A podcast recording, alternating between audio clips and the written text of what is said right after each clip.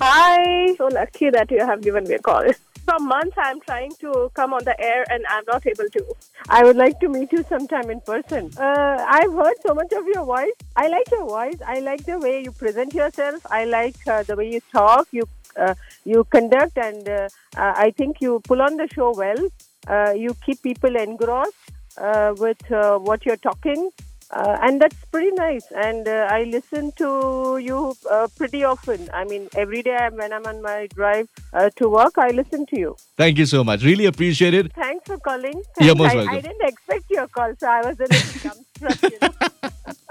nice to listen to you. So, talking about um, age, my take would be it doesn't matter. In fact, for me, uh, I, you know, my personal view is uh, it works on the good. You know, uh, if one person is mature enough, it helps to uh, understand each other. all right?